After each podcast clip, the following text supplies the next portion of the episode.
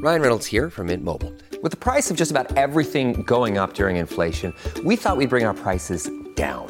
So to help us, we brought in a reverse auctioneer, which is apparently a thing.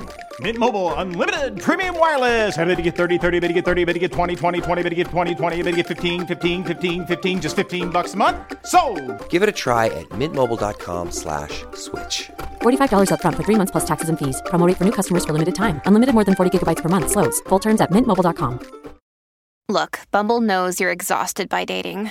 All the must not take yourself too seriously and 6-1 since that matters. And what do I even say other than hey? well, that's why they're introducing an all new Bumble with exciting features to make compatibility easier, starting the chat better, and dating safer. They've changed, so you don't have to. Download the new Bumble now. When you need mealtime inspiration, it's worth shopping Kroger, where you'll find over 30,000 mouthwatering choices that excite your inner foodie. And no matter what tasty choice you make, you'll enjoy our everyday low prices, plus extra ways to save, like digital coupons worth over $600 each week. You can also save up to $1 off per gallon at the pump with fuel points. More savings and more inspiring flavors make shopping Kroger worth it every time. Kroger, fresh for everyone. Fuel restrictions apply. Welcome to the New Books Network. Hello, everybody, and welcome back to New Books on Early Modern History. I am your host, Daniela Gutierrez Flores, and I am today delighted to welcome to our show Dr. Noemi Ndiaye, who is the Randy and Melvin Berlin Assistant Professor of Renaissance and Early Modern English Literature at the University of Chicago. Welcome, Noemi, to our show. Hi, thank you, Daniela, for having me. Yeah, so today we're going to be talking about Dr. Noemi's um, new book. First, I'm going to say a couple of words about her as a scholar. She um, works on early modern English, French, and Spanish theater with a critical focus on race.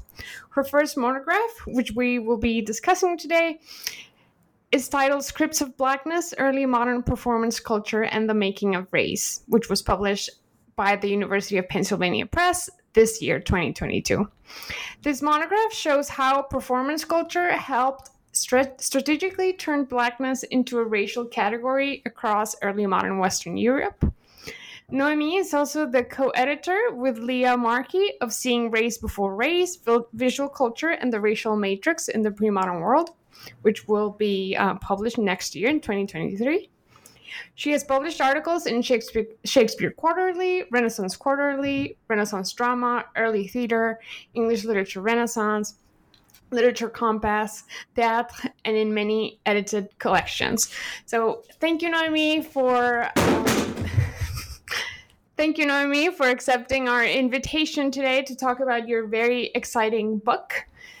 And um, my first question was really a, a more of a, of a, personal question. And so here at um, at the New Books Network podcast, we typically open up asking authors to tell us a little bit about themselves, their academic background, um, in an effort to understand how the projects we're discussing um, came to be. So I was really um, pleasantly surprised that from the very get go, your book puts you as an author, really as an intellectual, at the very center of, of the stage, to use a theatrical metaphor. Um, you open you open with with very personal anecdotes that at least eh, partially begin to tell the story of this intellectual project. So I just wanted to ask, like, could you tell our listeners about um, how this project came to be or how these anecdotes uh, might help us understand how this book originated. Right right. I'm so glad that you picked up on this this passage those three uh, scenes those moments of formation at the beginning of the book because that's um, that's one of the things that I could not really include in my doctoral dissertation, which is the basis of the book. And so part of finding my voice as a book writer, as opposed to a doctoral candidate, was going there, right, with the biographical and those uh, those moments. So I'm I'm glad that they caught your attention. Um, I'm gonna I think to answer your question, I think I'm going to focus on the the third uh, scene because the the first two, um, the one that that's set in Seville, that's about the Cabalgata de Reyes, and the second one, uh, which is about this performance of uh, the suppliants at the Sorbonne University in France a couple of years ago. Um, they happened while I was already, I mean I was either working on my dissertation, doing um, you know research for the project, so it was already uh, it had already come together, uh, or it was actually after I had completed the dissertation. But the third one, the oldest one, uh, actually happened before I started doing any research, before I even did a master's, actually. Um, oh. that's yeah, uh, that's 2008, um, and that takes us back to uh, when I was young and going to acting school, hoping to become a professional actress in Paris. Um, oh, interesting. yeah, and uh, so I, w- I was doing this at night, right, while um, studying during during daytime. Uh, so I had the full the full experience, and this is what the scene captures is a conversation that I had with my um, acting instructor, uh, who was a terrific uh, teacher, um, but who it was a moment of incomprehension between the two of us. When I had been assigned uh, for my portfolio, my acting portfolio, a scene from a play, which is you know an unremarkable contemporary French play that focuses on you know a very problematic rendition of ahistorical, atemporal Africa uh, on the tragic mode, and I was supposed to play the the, the the lead part.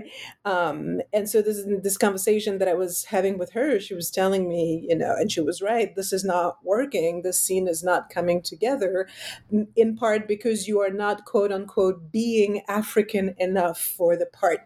Um, and so she she was trying to support me. She was trying to help me find the character according to the paradigms, the tools that she has, right, that she has inherited um, uh, from, from from French culture, and um, and as she was suggesting possible solutions to help me find the characters, her the way she gestured towards her face was unambiguously suggesting the use of some kind of cosmetic prosthetic blackness to help me be more African. Uh, so that's, you know, that's an anecdote I mentioned because I think it's, you know, I'm not going to say I wrote the book just immediately I knew that I was going to write a book in response to this moment. That is not how it happened. But this scene has stayed with me effectively over the years. And I do think that ultimately, subconsciously, this is what I was trying to do to somehow create the tools that my acting teacher didn't have at the time because we don't we don't talk about those things in France, right? That scholarship is not readily accessible so I think part of the project was really trying to create the tools that I wish she had had at, at the time.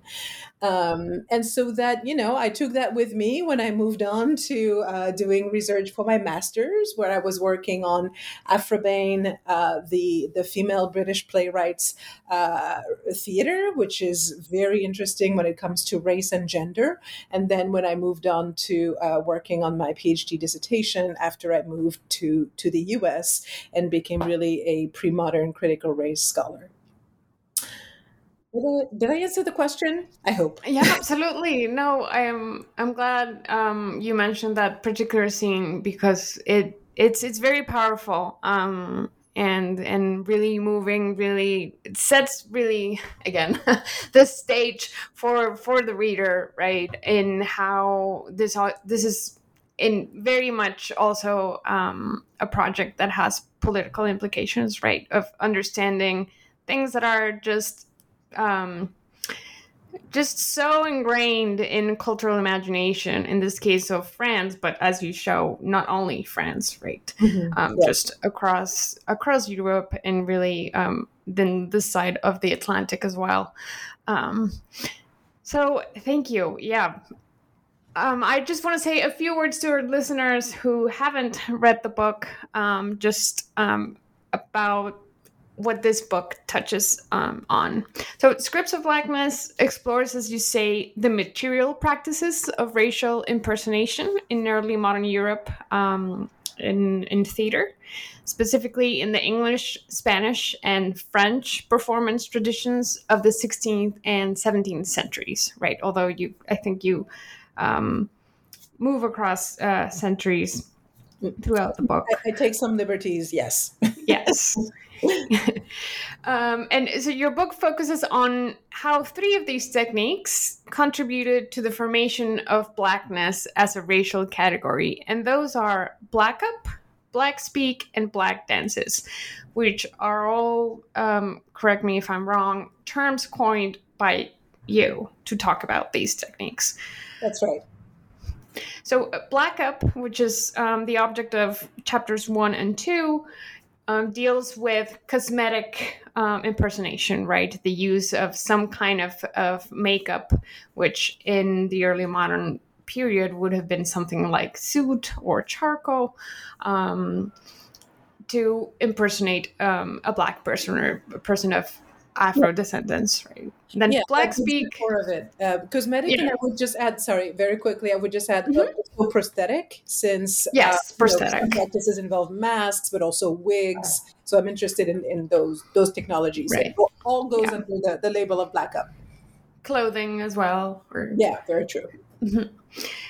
And then um, the second technique you you explore is black speak which is the the auditive the sonic dimension of racial impersonation how theater imagined um, after the descendants spoke right? Mm-hmm. um, and lastly black dances how these characters in stage moved um, in in contrast to white characters for example. That's right. So just want to uh, set that roadmap for listeners before I go on. And one thing I, I was very intrigued by um, by your book is the focus on theater, right?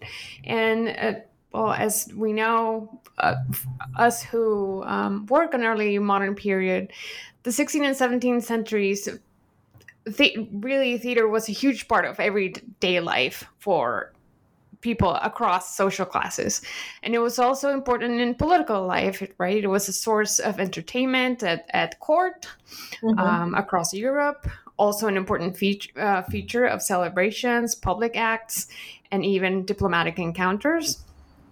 So, in this context where theater was so intertwined with political power, um, how do you think these techniques of racial impersonation, as you say, um, meet the ideological needs of Spain, England, and France, which are really the the big uh, names in the projects of colonization and expansion at this moment in Europe. That's such a great question. Um, you know, the it, it's you've basically named the question that is moving the whole book forward, right?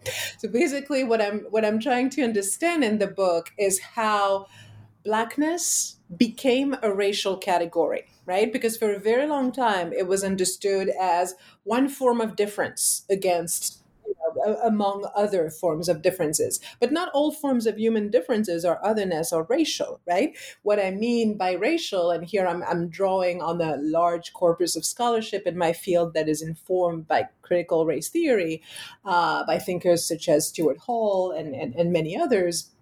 Um, a racial category, race is a system of power that is packaged as a system of knowledge, right? And so when um, uh, when a um, a form of difference is racialized, it means that it becomes uh, targeted strategically, essentialized, and read as a characteristic that justifies those people's position in a hierarchy that is usually unjust, unfair, imbalanced, right? That's what it means to be a racial category. And so I'm looking at the process through which that happened to Blackness in early modernity for obvious reasons that had to do with the development of color-based slavery in the Atlantic world, right? And in the in the aftermath, the the the wake of colonization. And so basically my my my theory my my core hunch is that in order to understand how you get a whole european population to change the way they think about black folks at the time right how you get them to think about blackness as a racial category is by looking at mass media which is why I'm looking at theater, performance culture, and the uh, techniques that you beautifully uh, identified and, and presented to auditors. And I am trying to pin down precisely the kind of new habits of mind that each of those techniques, and they were used often together, but not always, right? You had specific combinations. Uh, so I'm trying to pin down the effect that each of those techniques could have on spectators, and those effects are varied, right? It's not it's not a one size fits all kind of model, uh, but I'm interested in the affordances of uh, Black Up, Black Speak, and Black Dance, and I think they function, you know, um, in in really interesting and different ways. So as you as you said, I start the book with two chapters on Black Up, and with Black Up, we start with what I call the diabolical hermeneutics of blackface of Black Up. Um, and so basically, what that relies on is the idea that in medieval theater all across Europe, in, in Catholic Europe, uh, the devil was performed in black up so that for early modern spectators who were still familiar, who remembered, who had that kind of collective cultural memory uh, that came from medieval theater, when they saw characters, sub Saharan characters, performed in Black Up, and when they heard cues developed by the playwrights, uh, not just in England, but also in Spain, also in France, when they heard those cues, what it did was reactivate some kind of kinship between in their minds between the figure of the African right? The question of, of, racial blackness and the devil, suggesting that Africans were the figure of the enemy within, just like the devil is, right? The one that you let in, that somehow is always already inside and is threatening to tear apart the fabric of this deeply Christian Catholic right. Oh, um, also linked to, sorry, the idea of, of the stain, right? Of, of sin that's very mm-hmm. closely mm-hmm. related to to the devil, of course. And fallenness, absolutely. This is one way in which, um, you know, in um, in English uh, medieval theater, for instance, we know that the fallen souls were performed in Black Up. So you're absolutely right. It's devil and his acolytes, the devil and the people he has gained. so, right. So, um, but that's just one example, right? In that first chapter, I, I move from that paradigm to um, a careful consideration of what's happening in Iberia. And uh, here we are on your turf, right? Um, and so uh, I'm looking at the ways in which that diabolical hermeneutic of blackface yes, it does exist in Iberia. We find it in the Códice de Autos Viejos, right, in eh, around 1575. But after that, we don't really find it anymore. It disappears. Why? Because to get back to your question, the ideological needs of early modern Iberia at this point were different. The kind of stories that white Iberians and spectators needed to hear when they were going to the theater, when they were consuming cultural products and mass media. What they needed to hear about Blackness was not those people cannot be integrated, those people are the are the enemy within. No, because they lived in a slavery-based society already. Black people were everywhere, right? The, the, the black population in Seville around 1600 is about 10%. It's huge, right? So there's no question of like excluding those people. It's about including them, but including them in their capacity as enslaved subjects right?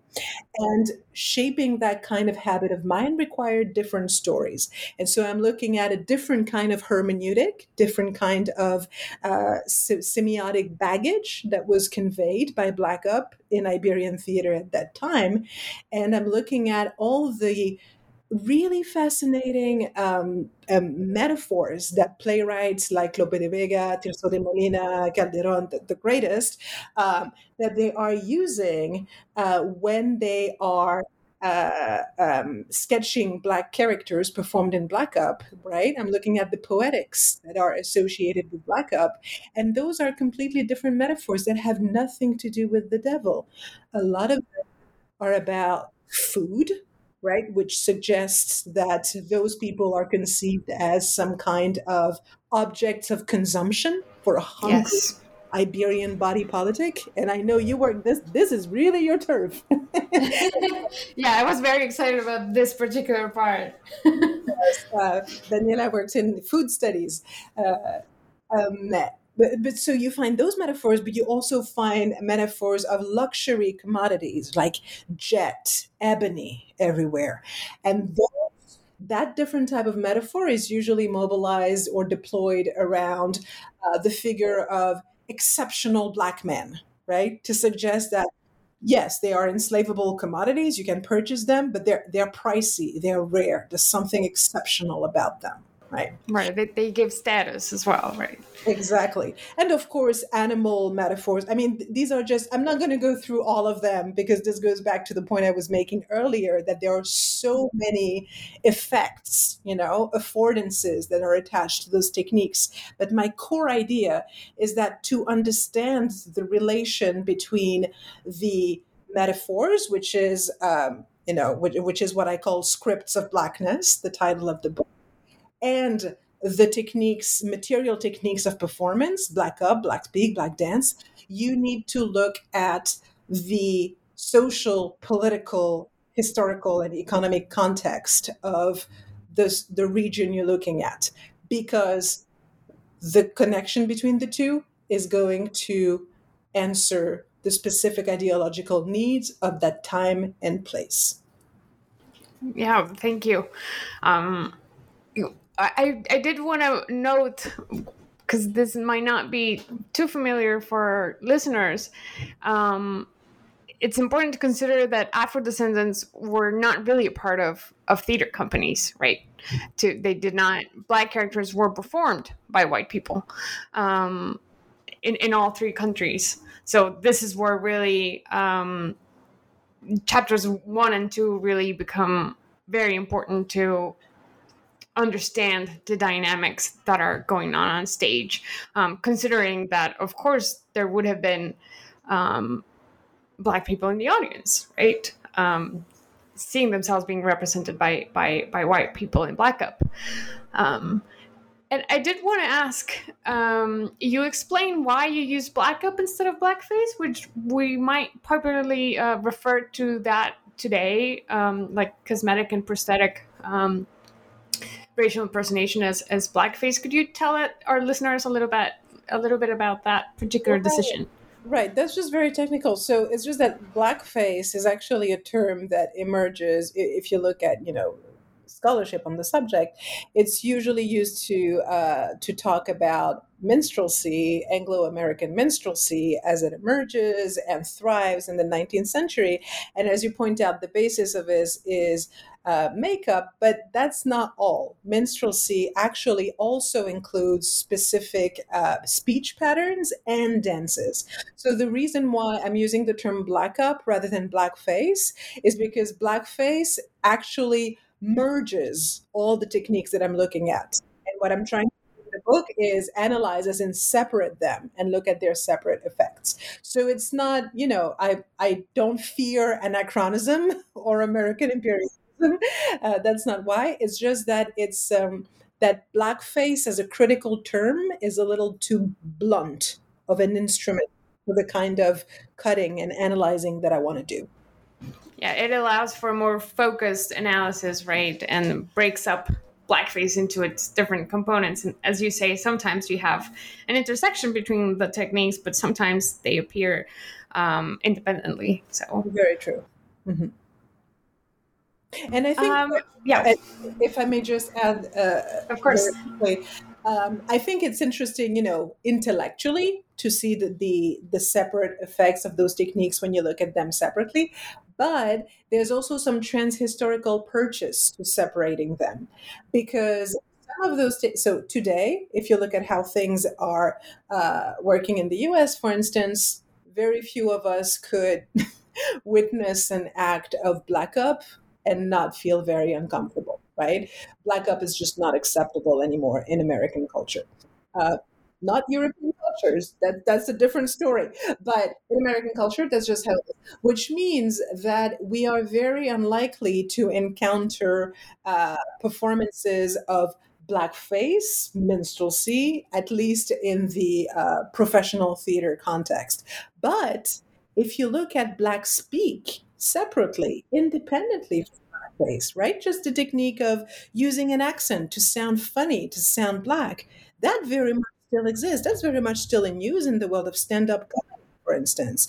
The same goes for dance, right? If you look at uh, how someone like Miley Cyrus appropriates twerking and the kind of work she's doing about race when, when in those acts, um, I think separating those techniques is not just intellectually sound, but allows us to think a little more transhistorically about the long shelf life of some of those effects. Yeah, absolutely. Yeah. Um, so it, chapters one and two deal with with Black Up, and then um, chapter three you turn to the sonic technique, which which you call Black Speak. Um, and this technique, as you as you note in your book, took on very different forms across these two countries that you study. And as you say, it was as powerful as Black Up in the formation of blackness, um, which might be counterintuitive for some, right? Because really, because the predomination of, of visual culture um, today and even in early modernity. Can you tell us a little bit more about how Black speak differed between the three um, countries' traditions that you study? Mm-hmm, mm-hmm. Um, so, Black speak um, First is just in terms of archives, there is a clear imbalance. Black speak was extremely popular in Iberia, in, both in Portuguese and in Spanish theater. It actually originates in, in Portuguese drama and then finds its way into Spanish theater. But if you just look at the archives, it, it's everywhere, right? In professional theater, in villancicos, so in, in a genre that is closer to poetry, that also has to do with the songs that were actually sung in churches during religious services, right? It's um, Black Speak, which was known in, in Spain as Habla de Negros, uh, was really a pervasive and multimodal techniques. So just, you know, following the itinerary of Black Speak in Spain, all the places in where in which you find it, uh, that was already like 20 pages of that of that chapter. Yes. Uh, by contrast, you find very little black speak in uh, France and in England.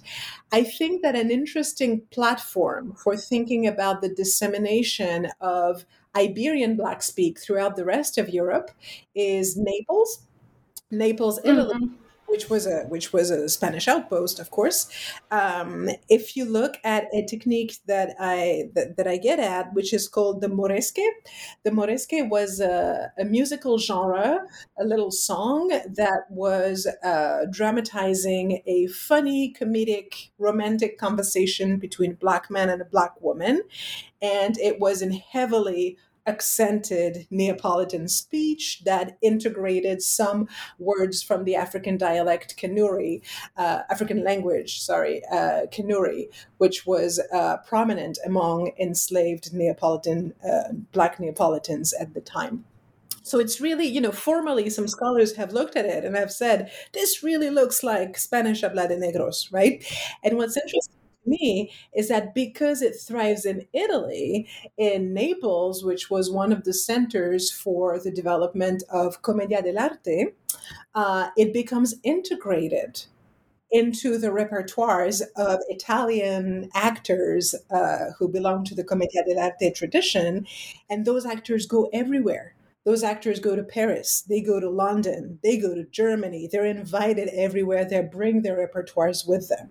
So I think you know, I don't really look at Italy in the book, partly because I don't speak Italian, um, but I do think that Italy was a you know there is more work to do there. It must have been an interesting platform for the dissemination of Iberian influence.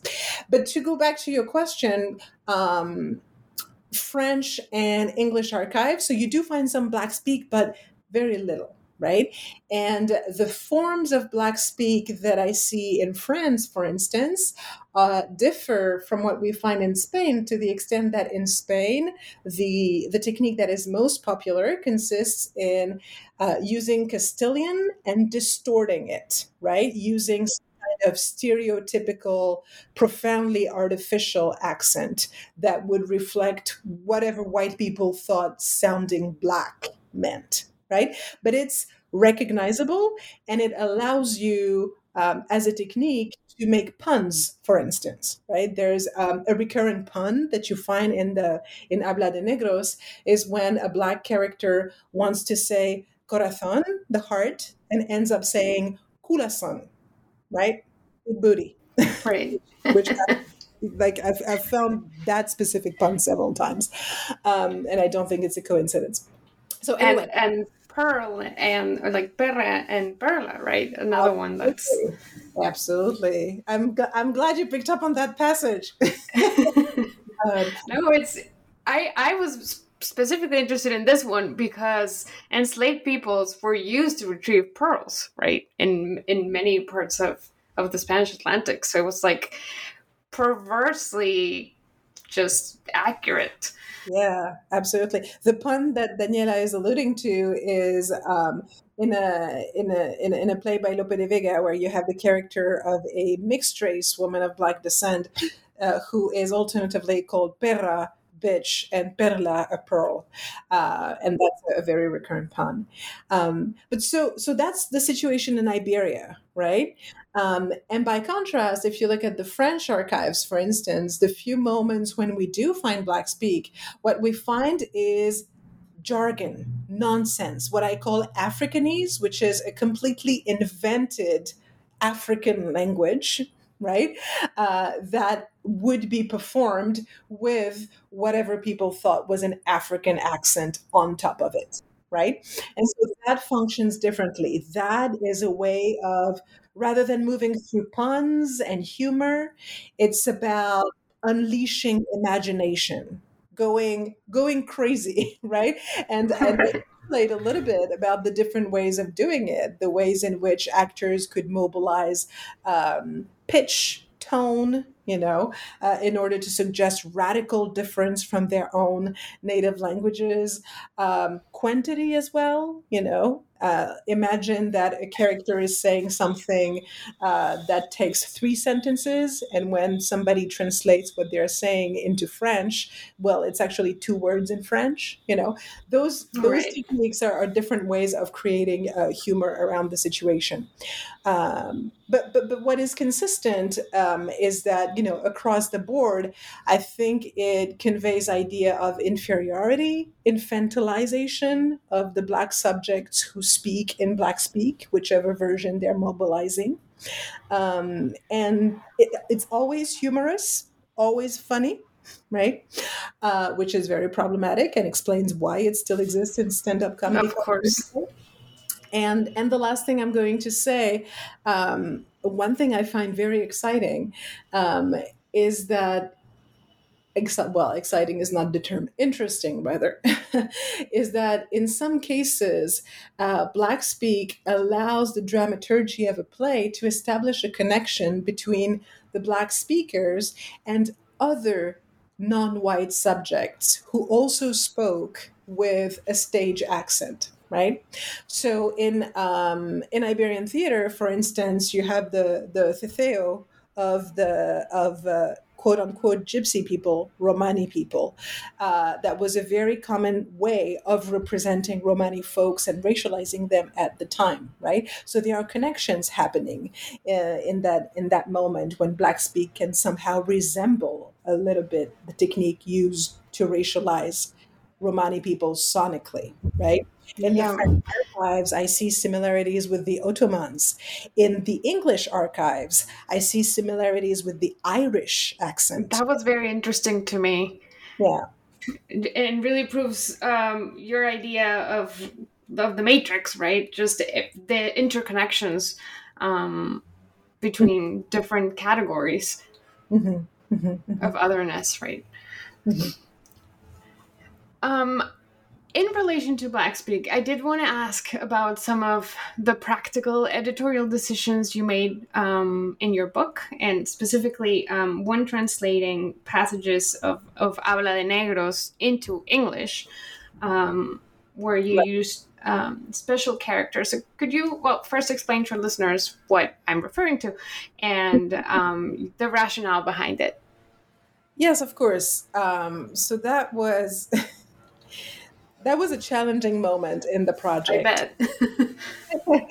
so, uh, first, to clarify, uh, a lot, most actually, most of the plays, the Spanish plays and French plays that I'm working with in this in this book, have not been translated into English yet. A couple have been, but that's that's really it. So most of the time, I have to provide my own translations, uh, and when you do that, you have to make indeed editorial decisions as to how to convey well black speak the, the, the accent and what it looks like which was a combination of um, as i was mentioning earlier phonetic distortion that allows you to make pun to make puns sorry but also um, grammatical mistakes right? Uh, misconjugation misgendering misnumbering all of that. Um, and so one difficulty is something i'm really um, you know, wary of is making those texts, those funny texts, available for recirculation.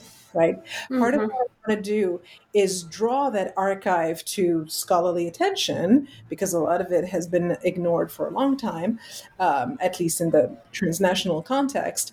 But I don't want to make it easier for those those texts that are deeply racializing, deeply problematic. I mean, the find that we the fact that we are laughing at it, that the moment when you start laughing at the character who speaks in black speak, you become implicated in the racist dynamics of spectatorship uh, that were intended by the playwrights right?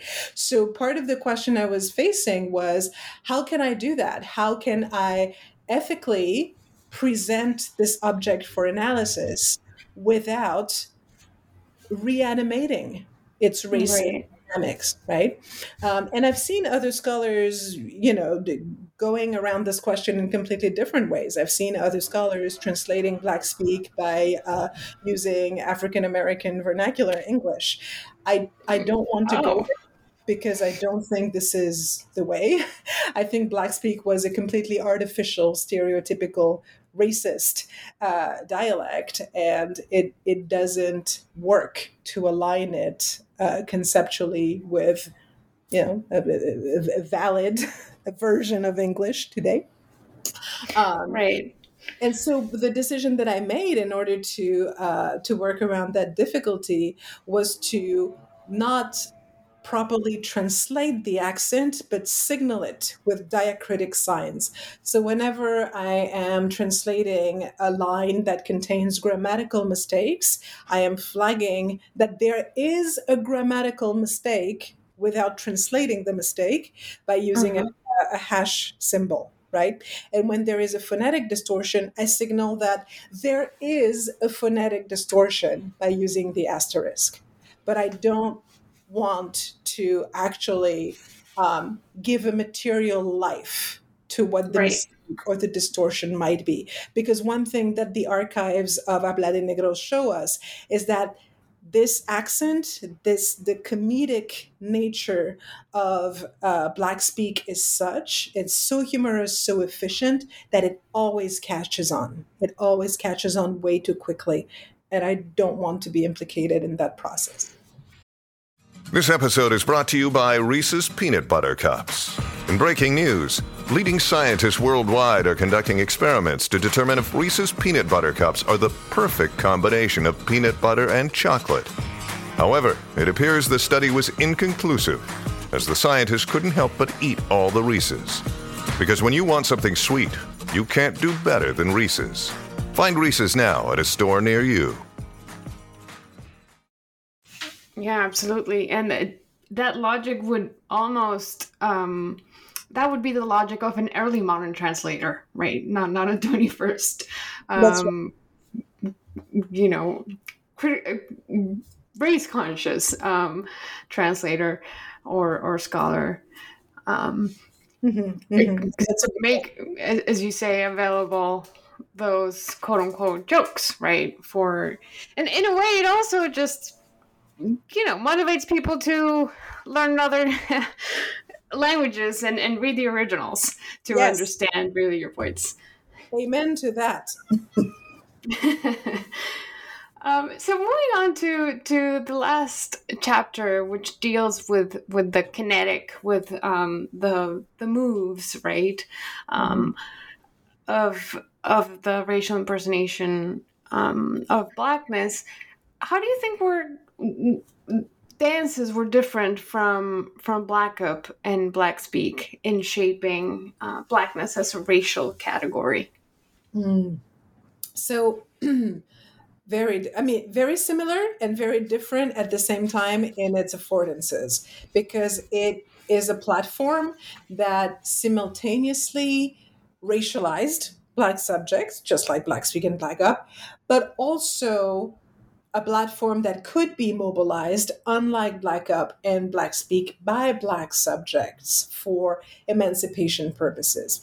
Um, and in that sense, I, I, will say writing this chapter was the nicest part. of, the, of the whole book, you know, it is a little bit of a fresh, uh, a breath of fresh air at the end.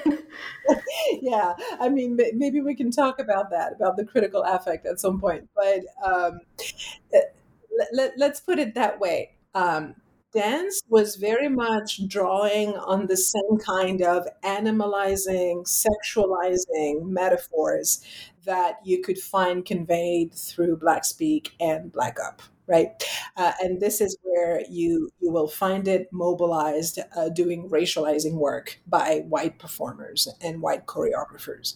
But at the same time, um, there were uh, lots, actually, lots of Black Europeans who were using it, if you look at Iberia, for instance, to make a living, right? And to possibly buy their own freedom. I am working in that chapter, at the beginning of that chapter, on a, a a ballad focusing on this uh, apparently historical figure of Francisco Medeces.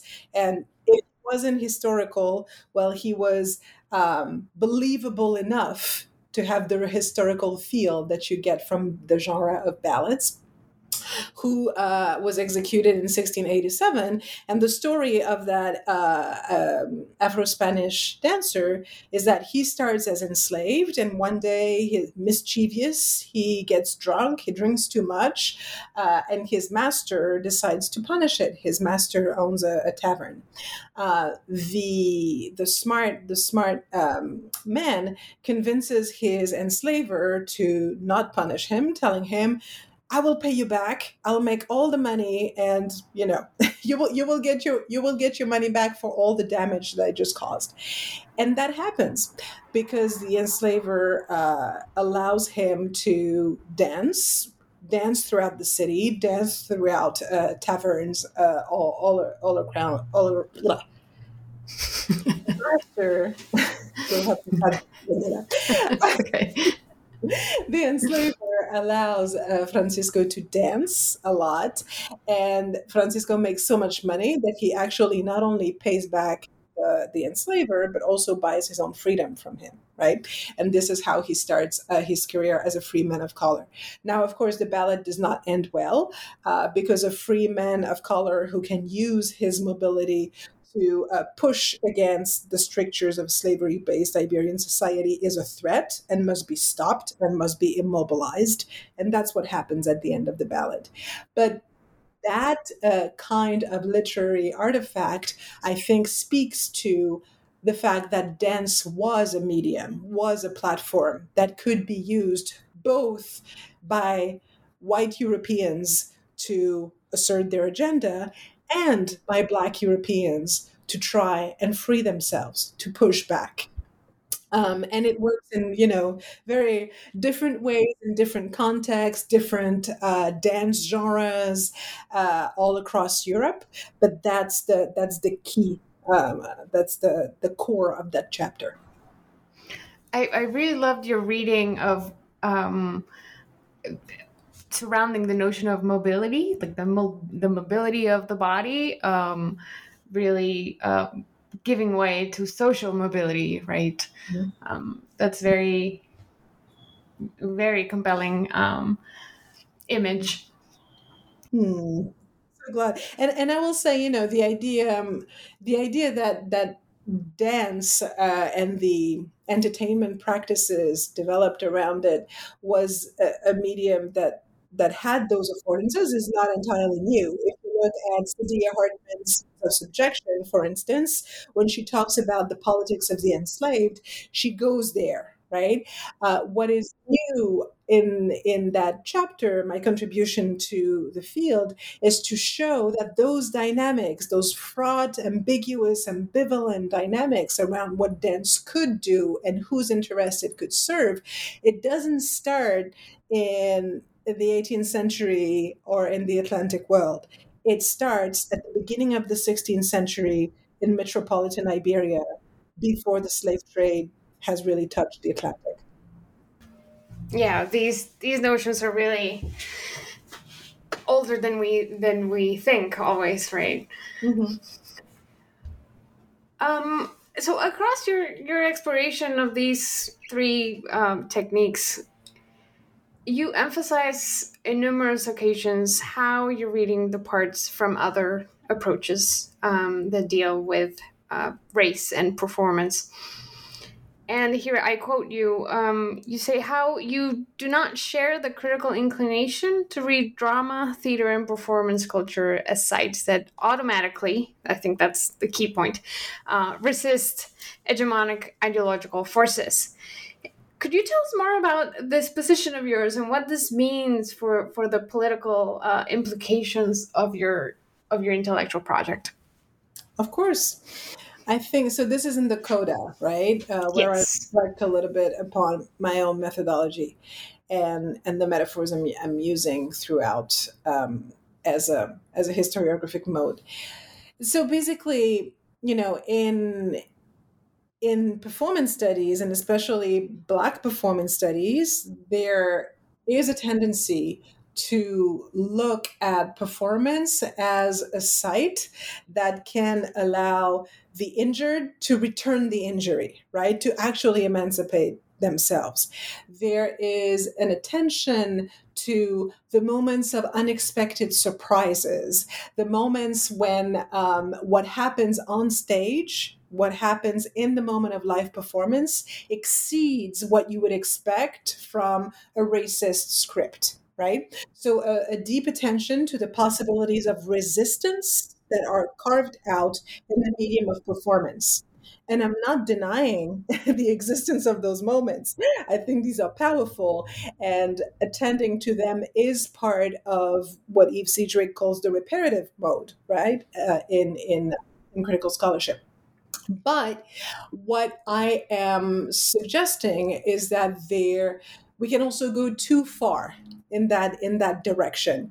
When we start paying more attention to the possibilities for resistance that happen in specific located moments that scholars beautifully excavate you know and bring to our attention um, it, it, there is a risk of paying more attention to these because we are um, drawn to freedom. We are drawn to resistance. Part of our disciplinary ethos, right?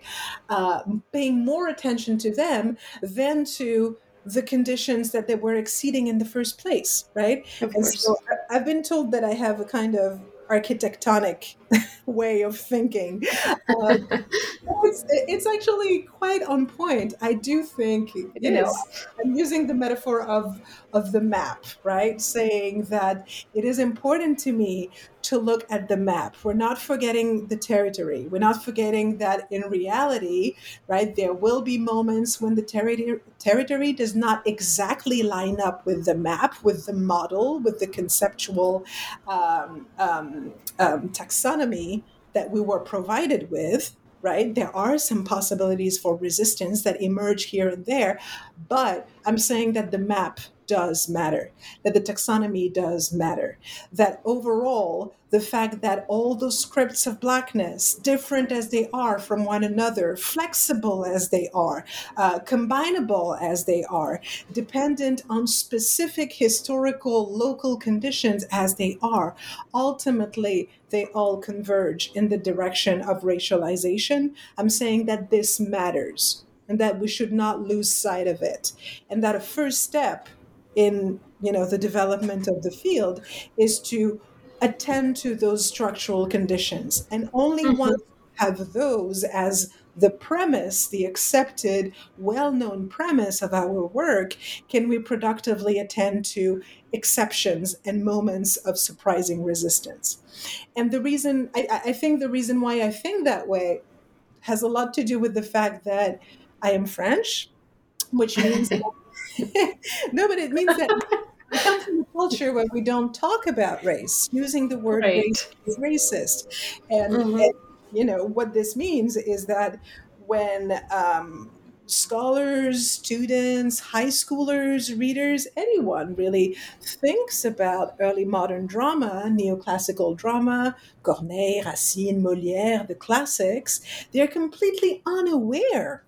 of those racial dynamics, of the fact that this corpus did terrible damage ideologically, Right. historically, to, to, to African folks and Afro Europeans, right? And so I think this is why, for me, effectively, the first task at, at hand is to expose that reality, right? Saying, here's the map, the map of racialization. Yeah. Once so you know, We'll talk about something else. right. In a way, it's, it's in order to to really understand and engage with with the notion of black resistance, as you put it, um, we have to deal with the white gaze, right? With the, with the counterpart of of that. Um, Exactly. All, all those categories that were actually resisted, and I'm glad you brought up um, the point of of your um, French background because you you were also trained in France, right? Um, and it, it really speaks to just how um, interdisciplinary your your work is. You deal with three very vast and um, rich traditions that are fields in them on in, in and on themselves, right? The English, the French, and and the Spanish. Uh-huh. And um, I found that your your book really we talk a lot about inter- interdisciplinarity, right? But your book really puts pressure on how we think about and organize our fields by national and linguistic boundaries. And you move you move just smoothly from one to another. Um, I, I want to ask you, what do you think this approach brings uh, to the table? How it en- enriches our conversations about race specifically, and also b- because I'm sure there are many, um, what challenges does this methodology uh, present? hmm Well, I mean, that's that's the million dollar question.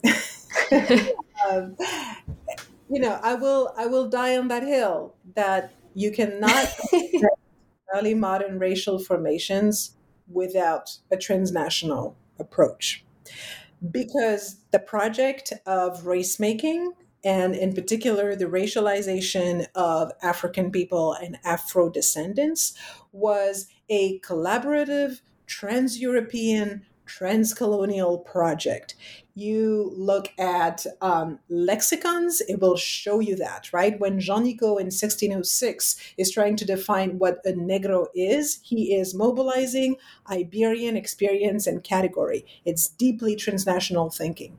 Patterns of slave trafficking, between the French and the English show you that it's transnational, right? The asiento dynamics, all of that shows you that it's transnational. And as I hope my book compellingly shows, the circulation of scripts of blackness across European borders also tells you that this is a transnational phenomenon that you cannot understand why all of a sudden black speak pops up in richard brome's 1637 play the english moor if you don't know about habla de negros and neapolitan moresque right all those Absolutely. things um, so this is, you know, this this is this is my key idea. Um, so what does it change, right, in your perspective when you when you're able to put all of this um, all of these archives from different traditions together and try and get the, the bird's eye view. Um, I will say that in addition to, you know, giving you a, um, a sounder uh, take on how early modern racial formation worked as a phenomenon, it also allows you to appreciate each of those traditions separately better right? Because it allows you to see what is unique, what is idiosyncratic to each of them. Why did uh, Black Speak take that specific form in that specific place? Why did the diabolical hermeneutics of blackface um, vanish super early in Iberia in the 1620s in France? But remained so popular in England right until the end of the 17th century, right? Mm-hmm. You can only become aware of the oddities of each tradition if you look at them together. So I think that's you know for for specialists of each tradition who are not necessarily uh, planning on becoming comparativists, that is my selling point. Yeah. that is, is the main takeaway for them. And you mentioned Italian sources um, already, but you also touch upon Latin American ones, right?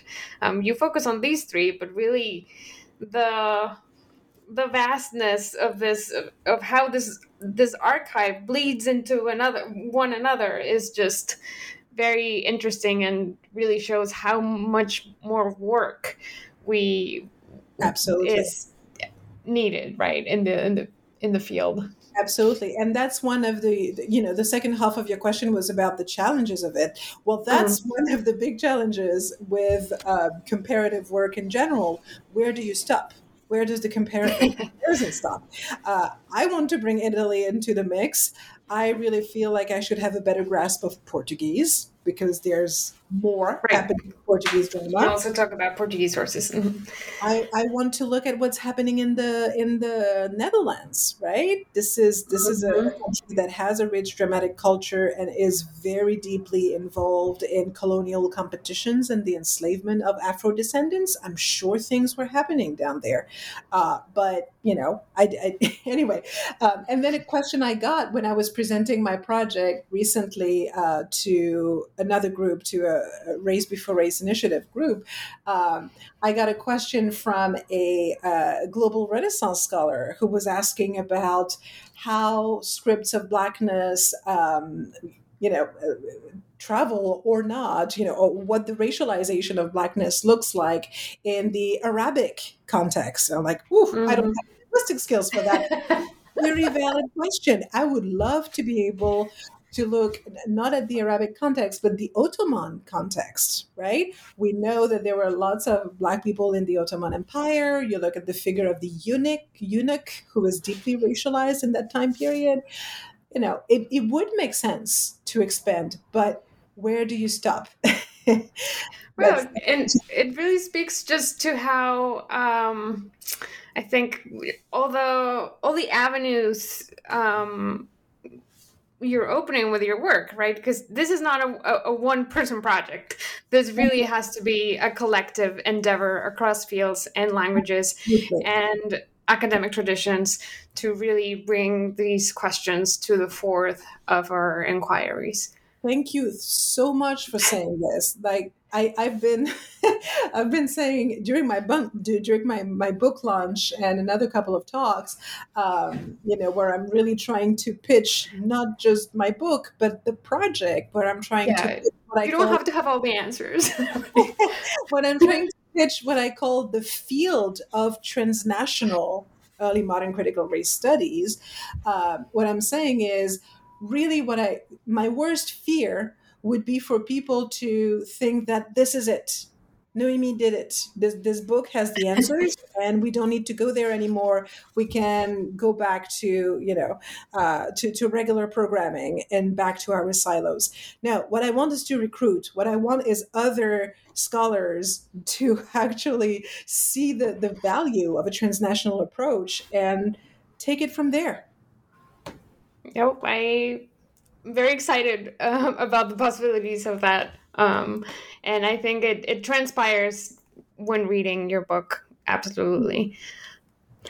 Thank you. Um, I, so, yes. Okay, I wanted to ask because you are, you know, I know that you are such a careful and attentive reader. Thank um, you. What was, you know, where did you see the value of the book? What was most uh, striking, or perhaps surprising, or or interesting to you? because I know what I put in it. What I'm interested in how you respond to it. Well, I mean, obviously, the the parts where you discuss early modern Spain were of particular interest to me uh, for obvious reasons. But it was very re- refreshing to see those in conversation with with other traditions, um, and really see how they illuminate one another. And as you see, um, I mean, as you say, to see how they are unique in their own respect. Um, mm-hmm. mm-hmm.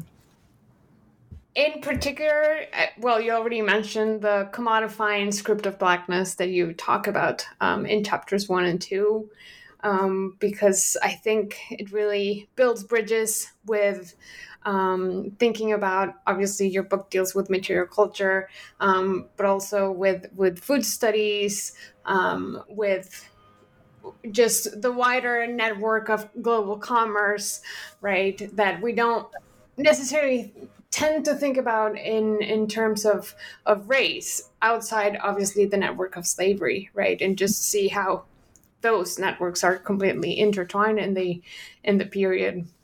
Mm-hmm. um i have to say that i think what was most compelling to me was um, just how how strong your voice as an author is. Um, mm. You're very assertive in your ideas, and and that was well as an early career scholar, very exciting to see. Um, to mm. and especially with with a topic like this, right? That is so urgent and so important. Mm. Um, and it was overall just a very um, pleasurable experience um, reading you. Not only i mean as you say it was absolutely just infuriating at times and um, but you you make a, you do a beautiful job in presenting these ideas in a very um, compelling way that move precisely to to future inquiries and um, important conversations. And I think that's that's my biggest takeaway of your book. Thank you, thank you. This is just wonderful to hear. Um, you're also a very good writer. Just uh, very, very smooth. If, if someone is interested in, in the book, but maybe does not have an academic background, I think it is absolutely legible um, outside of, of academic conventions, which is very important, I think, when talking about these things. Right. Um, yeah. the, the topic of race. Um, mm-hmm. to make these conversations accessible, right, to different uh, audiences. Very true. Very true. I'm, and, I'm really glad to hear this. Sometimes I'm, I, I worry about jargon and accessibility, so it's really good to hear that the, the, the book is legible. Excellent. well, yes, we all aspire to to writing a, a legible book, right? Um, I, I did want to ask because it's kind of related to to this question you asked me, which um, really flips the table here, which is uh, how all your discussions illuminate our present, right? Um, I found specifically that your discussion of Black Speak illuminated the logics of racist humor that is, as you have mentioned numerous times, very pervasive, right? Um, and and then we have the wonderful epigraph to chapter three, which is uh, Beyonce's lyrics in in the song "Formation." She says, "Okay, ladies, now let's get information." Mm-hmm. Um, so you have numerous instances across the book that really echo our present day, right? The the question of race today. And um, well, first I want to ask on that on that epigraph of uh, Beyonce because it's just too good. and and just in general, what the role of scholarship like yours that is grounded on critical race studies um, has in our understanding of the racial dynamics that we face as a society today. Right, right. Well, the so that that epigraph, um, it's you know b- because this last chapter on dance is trying to bring to the fore the old, the Renaissance roots of that. Um, that phenomenon that, as I was saying a few minutes ago, had already been untangled and illuminated by Saidiya Hartman in the context of the transatlantic slave trade. Uh, it's a chapter that is particular, particularly, perhaps more than the other chapters, invested in the transhistorical range of those techniques and their uh, semiotic affordances, right? Mm-hmm. So bringing Beyonce, you know, like you you said that my prose is very legible, which I love. Uh, it's but it's also a chunky book, right? It's a fairly long one. Uh, and I've been told that the, the demonstration is very minute and careful. so it's um, it, it, does have a very um, academic feel at times. Um, and so bringing Beyonce to the fore there was a way of trying to break that up a little bit in a way that would shug the reader into seeing the relevance of it or uh, as a way of uh, signaling that there is actually relevance to this academic chapter. Um, sorry, that we'll have to edit this. it's okay. It's a way of signaling that this uh, chapter, despite its academic mold, actually has some purchase, has something to say about contemporary popular culture. Right? I think that bringing Beyonce into the mix is the most direct way of, of yes. Um, so that was that was my thinking there. In terms of the second half of your question, well, it's about transhistoricity and and politics, right? So I would say that. Um, you know, the field in which I'm working is called pre-modern critical race studies, which is a term coined relatively recently by by Margo Hendricks, um, and what the term critical in the name of the field signals is that we are attentive to the conditions of production in which we are working. Uh, so we are aware of the fact that working on race, recovering race in early modernity is going to have some implications for the present and is determined methodologically, effectively, politically by the political context in which we exist, right? In which we mm-hmm. all exist in the present. So it's a field that um, has a, an activist brand, right? That has an activist uh, feel, uh, some uh, some real po- political commitments, uh, and that is interested in probing the relation between the past and the present. Now, the question of what that relation exactly is is an open question, at least for me. Uh, and I think that this this might be you know specific to me. I might have there might be other scholars in my field who uh, have a, you know who go about this differently, who pin down, label perhaps more explicitly what they think the connection between past modes of racialization or uh, modes of racial figuration um, let me restart that sentence because I lost my thread. it was too long. I think other scholars might be pinning down more clearly what the relation between early modern modes of figuration and present ones are, right? Or what the immediate payoff should be for studying the first one. I have a more open approach to it. I am interested in, you know, signaling that there are that there are connections that there are implications right? That some tropes do have a transhistorical shelf life that dance did the same kind of ambivalent ideological work at the time that it does now that black speak does still exist in the world of stand-up comedy but i'm not necessarily uh, interested in telling you what this means for the present. What i'm trying mm-hmm. to do is actually ask you what do you think this means what I do in that Black Speak chapter, let's go back to that example, is say, here is some of the things, not all, some of the things that Black Speak d- did in early modernity, right? Here are some of the ideological ideological effects that it had at the time. That technique still exists today. What do you think the effects of that technique are today in the different mm-hmm context that they live in. It's perhaps a more pedagogical approach, right? Yeah. That's, um, so that's that's kind of how I function, and I think I am planting uh, it, throughout the book moments where the present operates as a, a flashpoint in order to keep the readers on their toes like that, to keep readers wondering, well, what about now? What are the connections? What does this mean for now? Right? Um, so it's interactive in that sense. I want, you know, I feel like I'm, I'm not trying to dodge your question. I think that part really of my approach to the question of transhistoricity is getting the readers to answer those questions for themselves. Yeah, yeah. And I think um, Right. As scholars of literature, I, I think we're not particularly interested in pinpointing um, the origin or historical truth of what we see in the present, because that is impossible to do, right? What, what we want is ask productive questions that will um, hopefully will have an impact in how we think about the present mm-hmm. and about the past as well. Um, yeah, and also sorry go ahead.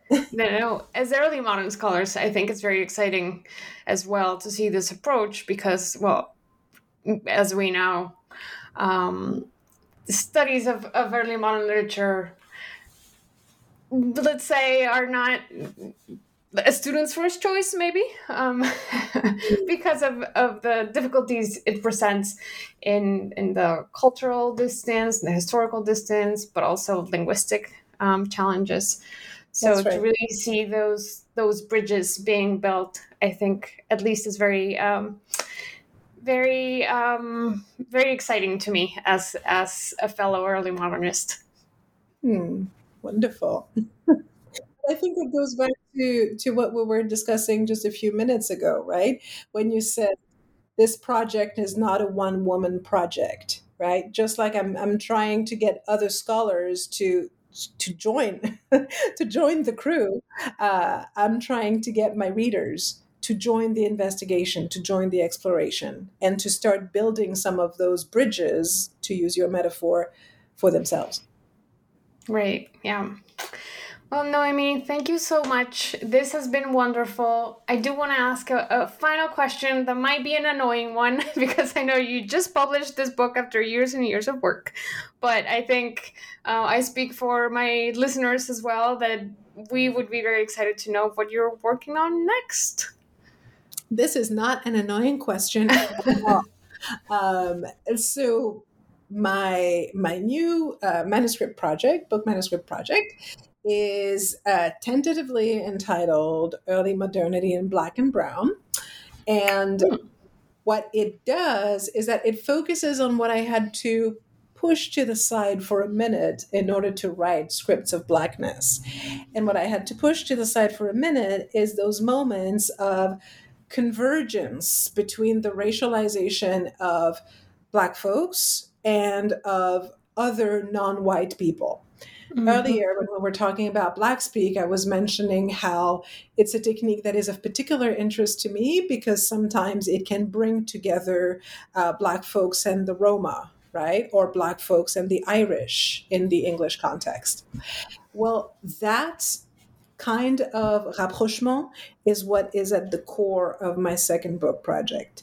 What I'm going to look at is the ways in which the dramaturgies of Blackness that were invented in early modernity and that I bring to the fore in Scripts of Blackness, having produced Blackness as a racial category, gave uh, Europeans Blackness as a conceptual resource that could be put to work.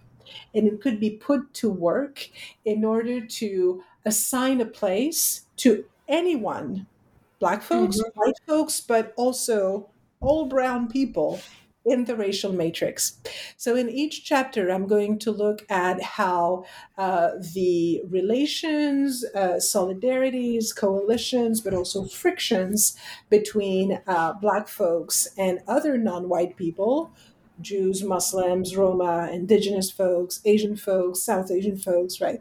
Um, how they historically existed, but also how they were represented in dramatic culture and how uh, this worked towards this new articulation of the racial matrix as entirely anchored or gradually anchored by Blackness throughout the early modernity, so that by the end of the 17th century, it was entirely anchored by Blackness. So that's um, that's the project. Well, that that sounds. We'll definitely, um, you know, we be completely following your steps because that's very exciting for again a number of fields across um, different languages. Thank yeah. you so much, Noémie. This was a pleasure. Thank you. This was lovely. I'm so I'm so happy you invited me to to speak about my work. Thanks, Daniela. Thank you and take care.